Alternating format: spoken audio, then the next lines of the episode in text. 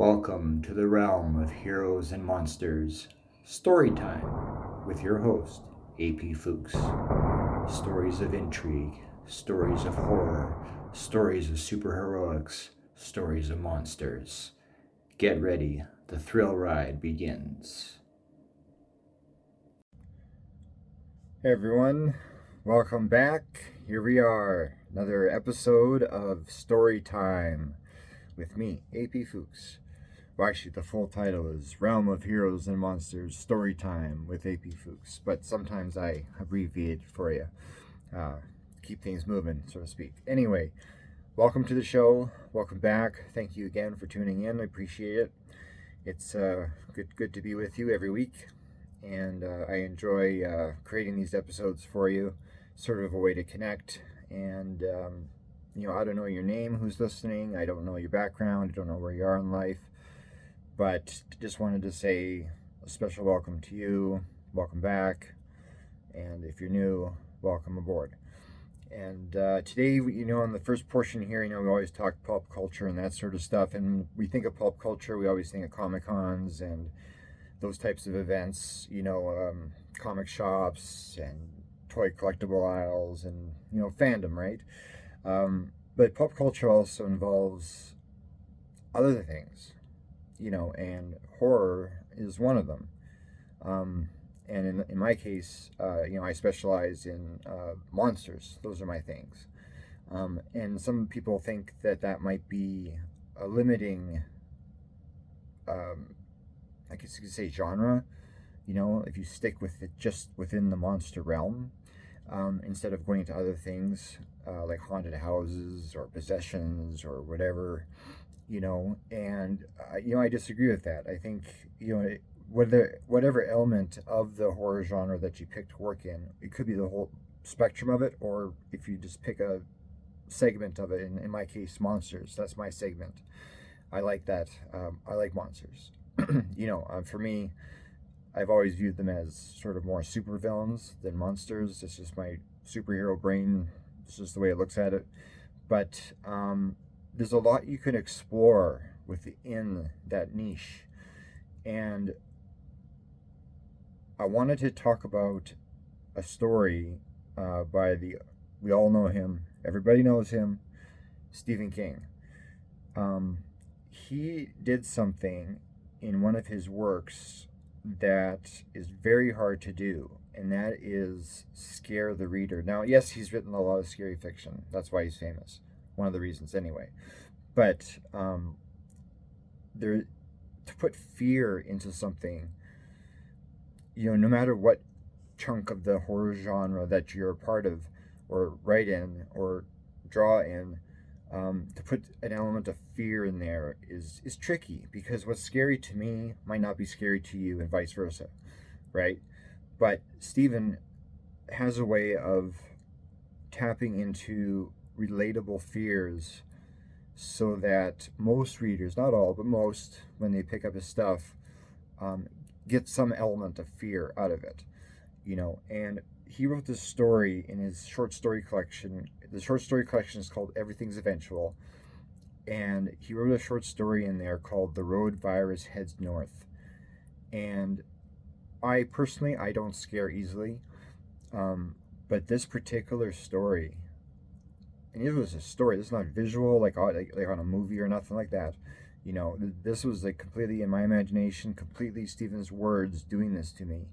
But he wrote a, a story called The Road Virus Heads North, and the basic premise of the story is this guy, he goes to this um, garage slash yard sale, and he finds this painting, and he, he likes it, he picks it up, and goes to take it home, and he has it in his car, and he's driving home, and on the painting is a picture of a, of, of a guy on a motorcycle, and um, so whatever, the guy's driving along, and you know, he's thinking about this painting, he likes it, but then in his rearview mirror, there's a guy on a motorcycle, and and he's following him, and as the story progresses, you know, this the driver, the guy who bought the painting, you know, he's trying to evade this guy who's sort of tailing him behind but this motorcycle is always on him.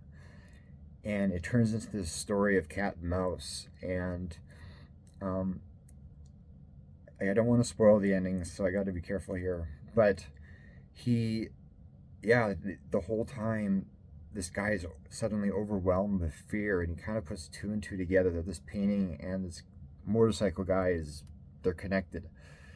And it scares the crap out of him. And it scared the crap out of me. And then when the ending comes, it's a huge punch in the gut, or a punch in the heart, or wherever you feel your fear. You know, um, it just it just nails you right in that spot. And Stephen did that by hinting at what could be, because that's what fear is about, right? Fear is about the unknown. That's why we get scared, because we don't know. When we know the answer to something, when it's whether it's good or bad, that puts that it, us at ease, even if it's a bad thing. At least it takes us down a notch because we understand whatever the bad thing is. But when you don't know, that's when it becomes scary. And Stephen hit all those notes in this story on the unknown and playing into this guy's emotions and his thoughts. And I related a lot to this main character, and what he was feeling and what he was thinking, I got afraid. I got genuinely afraid.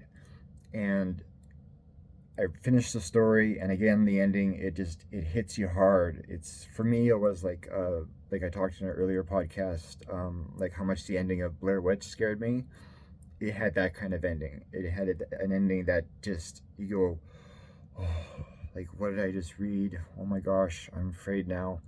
That kind of thing. So, yeah, the unknown, fear, and man, we all deal with it. And to sort of segue into the next part, you know, fear for all of us, here's a little life tip.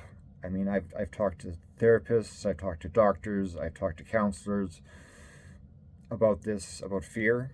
And I asked, the basic question was basically like, how do you beat fear? Because no one likes to feel afraid. And, I, and I'll admit, I have an anxiety disorder, and anxiety in and of itself is rooted in fear. That's that's the root of anxiety, is fear. And so knowing the root, I wanted to get rid of it, right? I want. I did not know you could be fearless. That's impossible for anybody, but even Daredevil, yeah. but um, yeah, so I, I asked the question basically was, how do you get rid of fear? And there was one answer that was consistent throughout the whole thing. There's there's no medication for it. There's no mindset. There's no therapy. There's therapy after a fear event, sure. But there's nothing that could, there's no book, you know, there's no secret. There's one thing that you can do for fear. And that's face it. It's an uncomfortable truth. It's an unwanted truth often. It's not something anybody wants to hear. But the truth is, that is the only way to beat fear, is by facing it and going through it, if it's an event that you need to go through. So, yeah, that's my life tip for you on this podcast episode. And uh, anyway, uh, the next thing, let's get into some creativity here. Axiom Man. Yes, finally. It's been a long time since the last adventure. Uh, the last adventure was Axiom Man Rumblings, and that was to set the stage for what's to come. And as and me writing the series, I'm at a point where, frankly, I need to finish this story arc, period. Like, I'm at that point in my brain, in my heart, in my emotions. And it's a three-part story, so it's like it's a, it'll be a, like a novel slot, then there's a novella, then a novel again, and it's a three-parter because the, the ending, this wraps up the first story arc of the overall series. So it yeah, it needs to be a, a larger um, story. But the thing with Axiom Man, what I was trying to do when I started the series, is I wanted to start him off small, and I did. And by small, I meant I put like a lot of limitations on him in terms of his powers. I put a lot of limitation in terms of the type of stuff he would encounter, even though he did encounter major high stakes in a lot of the stories. But I kind of had to hold back a lot, because I had to bring him to a point where he could be the hero that I he is, that he is in my mind, that he is yet to be revealed to you as a reader. But I had to bring him to that point. I wanted to show his growth. I wanted to show him learn lessons from his powers. I wanted him to learn lessons from life, learn lessons from fighting bad guys, you know, learn lessons uh, with love. Uh, you know, in his case, Valerie, uh, you know, the love that he has of his life. He just loves her to bits. And um, yeah, so we're writing Axiom Man, and we're, we're, we're getting through the story, and It, it feels good, you know, like going into an Axiom Man story for me as a writer is, uh, it, it's, it's already its own established world.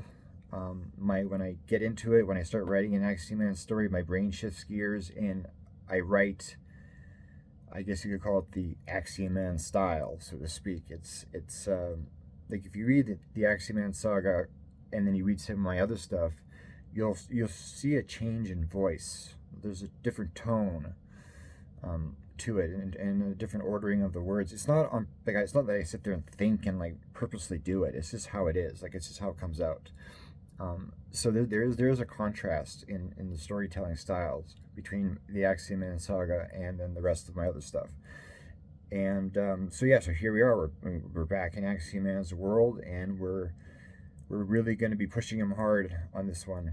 Uh, we have to, because he has to become what he needs to be in order to then continue on to the next large story arc that's happening after this one that's going to wrap up. And without these events of these three books that are coming, um, yeah, he won't get there. So that's what I'm into. Uh, that's what the headspace is at. That's what we're working on. And uh, yeah, I look forward to uh, releasing it all to you guys in the new year. And um, I hope you enjoy the, the stories when they do come out. But anyway, speaking of stories, let's zip back to horror a little bit here. The story you're about to hear is one where I don't know what kind of headspace I was in, but it's one where, let's just say, it has to do with a beast, has to do with some fear, and it has to do with letting go. And you'll see what I mean when you listen in, starting now.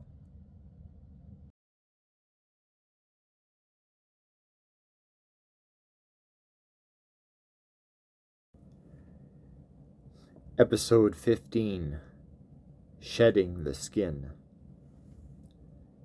It had been living inside him for so long that it didn't know if it could break free. His body was its home. But it had come to this place before, the time to shed the old skin and find a new, younger host. It was a lion. Its name, as dubbed by the press, Beast of Night. Beast lived in the body of Herman Dirk Gordas, but it wasn't much of a body anymore. Herman was a paraplegic, his neck having been broken when Beast tangled with the swamp monster of Spirit Swamp a long time ago. Before, on the nights when the northern lights danced like wisps of bright cloud on a chalkboard, coming out of Herman was easy. Now, coming out was difficult, as Herman, having resigned to being a seventy-two-year-old man in a wheelchair, had stopped feeding Beast the anger needed to be released. Beast was on his own. These past few months, when the northern lights graced the sky, Beast could feel them, sense them, hear them call. But Herman, unbeknownst to himself, would keep the lion contained. It was time to break free. Here, inside this body, there was darkness. The only light that came in was when it was day, the sun's rays shining through Herman's old flesh in an odd array of oranges and reds while he was out in his wheelchair, his nurse having taken his shirt off so he can get some sun. It was night now, and Beast had no light to guide him in his task. "I'm leaving," Beast told Herman. Herman gurgled something in his sleep. That was all. "Goodbye." forepaws pressing against Herman's ribcage, Beast let his claws break free. They punctured the flesh, and a spurt of blood splashed Beast in the face. He didn't mind. It fueled him to dig further. Herman awoke, and Beast felt him trying to find the strength to scream. He didn't want his friend to suffer. Quickly, he scraped away Herman's lungs, the flesh leaking down the interior of the ribcage like oil on a wall. Bone. There was bone in the way. Beast brought his paws back, then thrust them forward, his claws poking through the gaps in the ribcage and through the muscle and skin on the other side. For the first time ever, his claws probed the air of Herman's bedroom. He curled his paws, the pads finding purchase on Herman's rib bones. Beast pulled, and the bones tore apart, snapping like dry twigs, blood splashing as high as the ceiling. Like a dead man rising from the grave, Beast rose from Herman's body. His friend lay there, his chest a messy heap of skin and bone and flesh, ripped and torn in pink and red folds. Beast blinked his eyes and saw the world for the first time in years. Tonight, he would find a new host.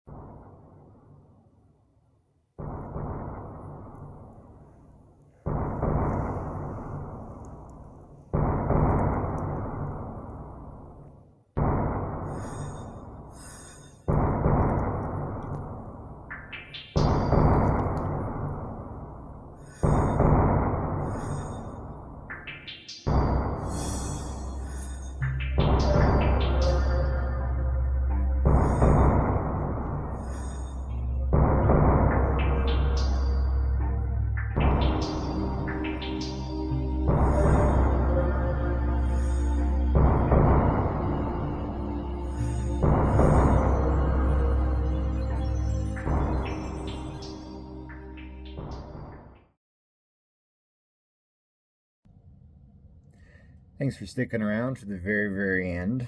And since we were talking about fear at the very beginning of the episode, here's something to maybe uh, put you on edge when you go to bed at night. Did you know that in our lifetime, odds are when you're sleeping, you're going to swallow about ten spiders and seventy other types of insects, and you won't even know, and they're going to be inside you. But there you go. So, good night. Sleep tight.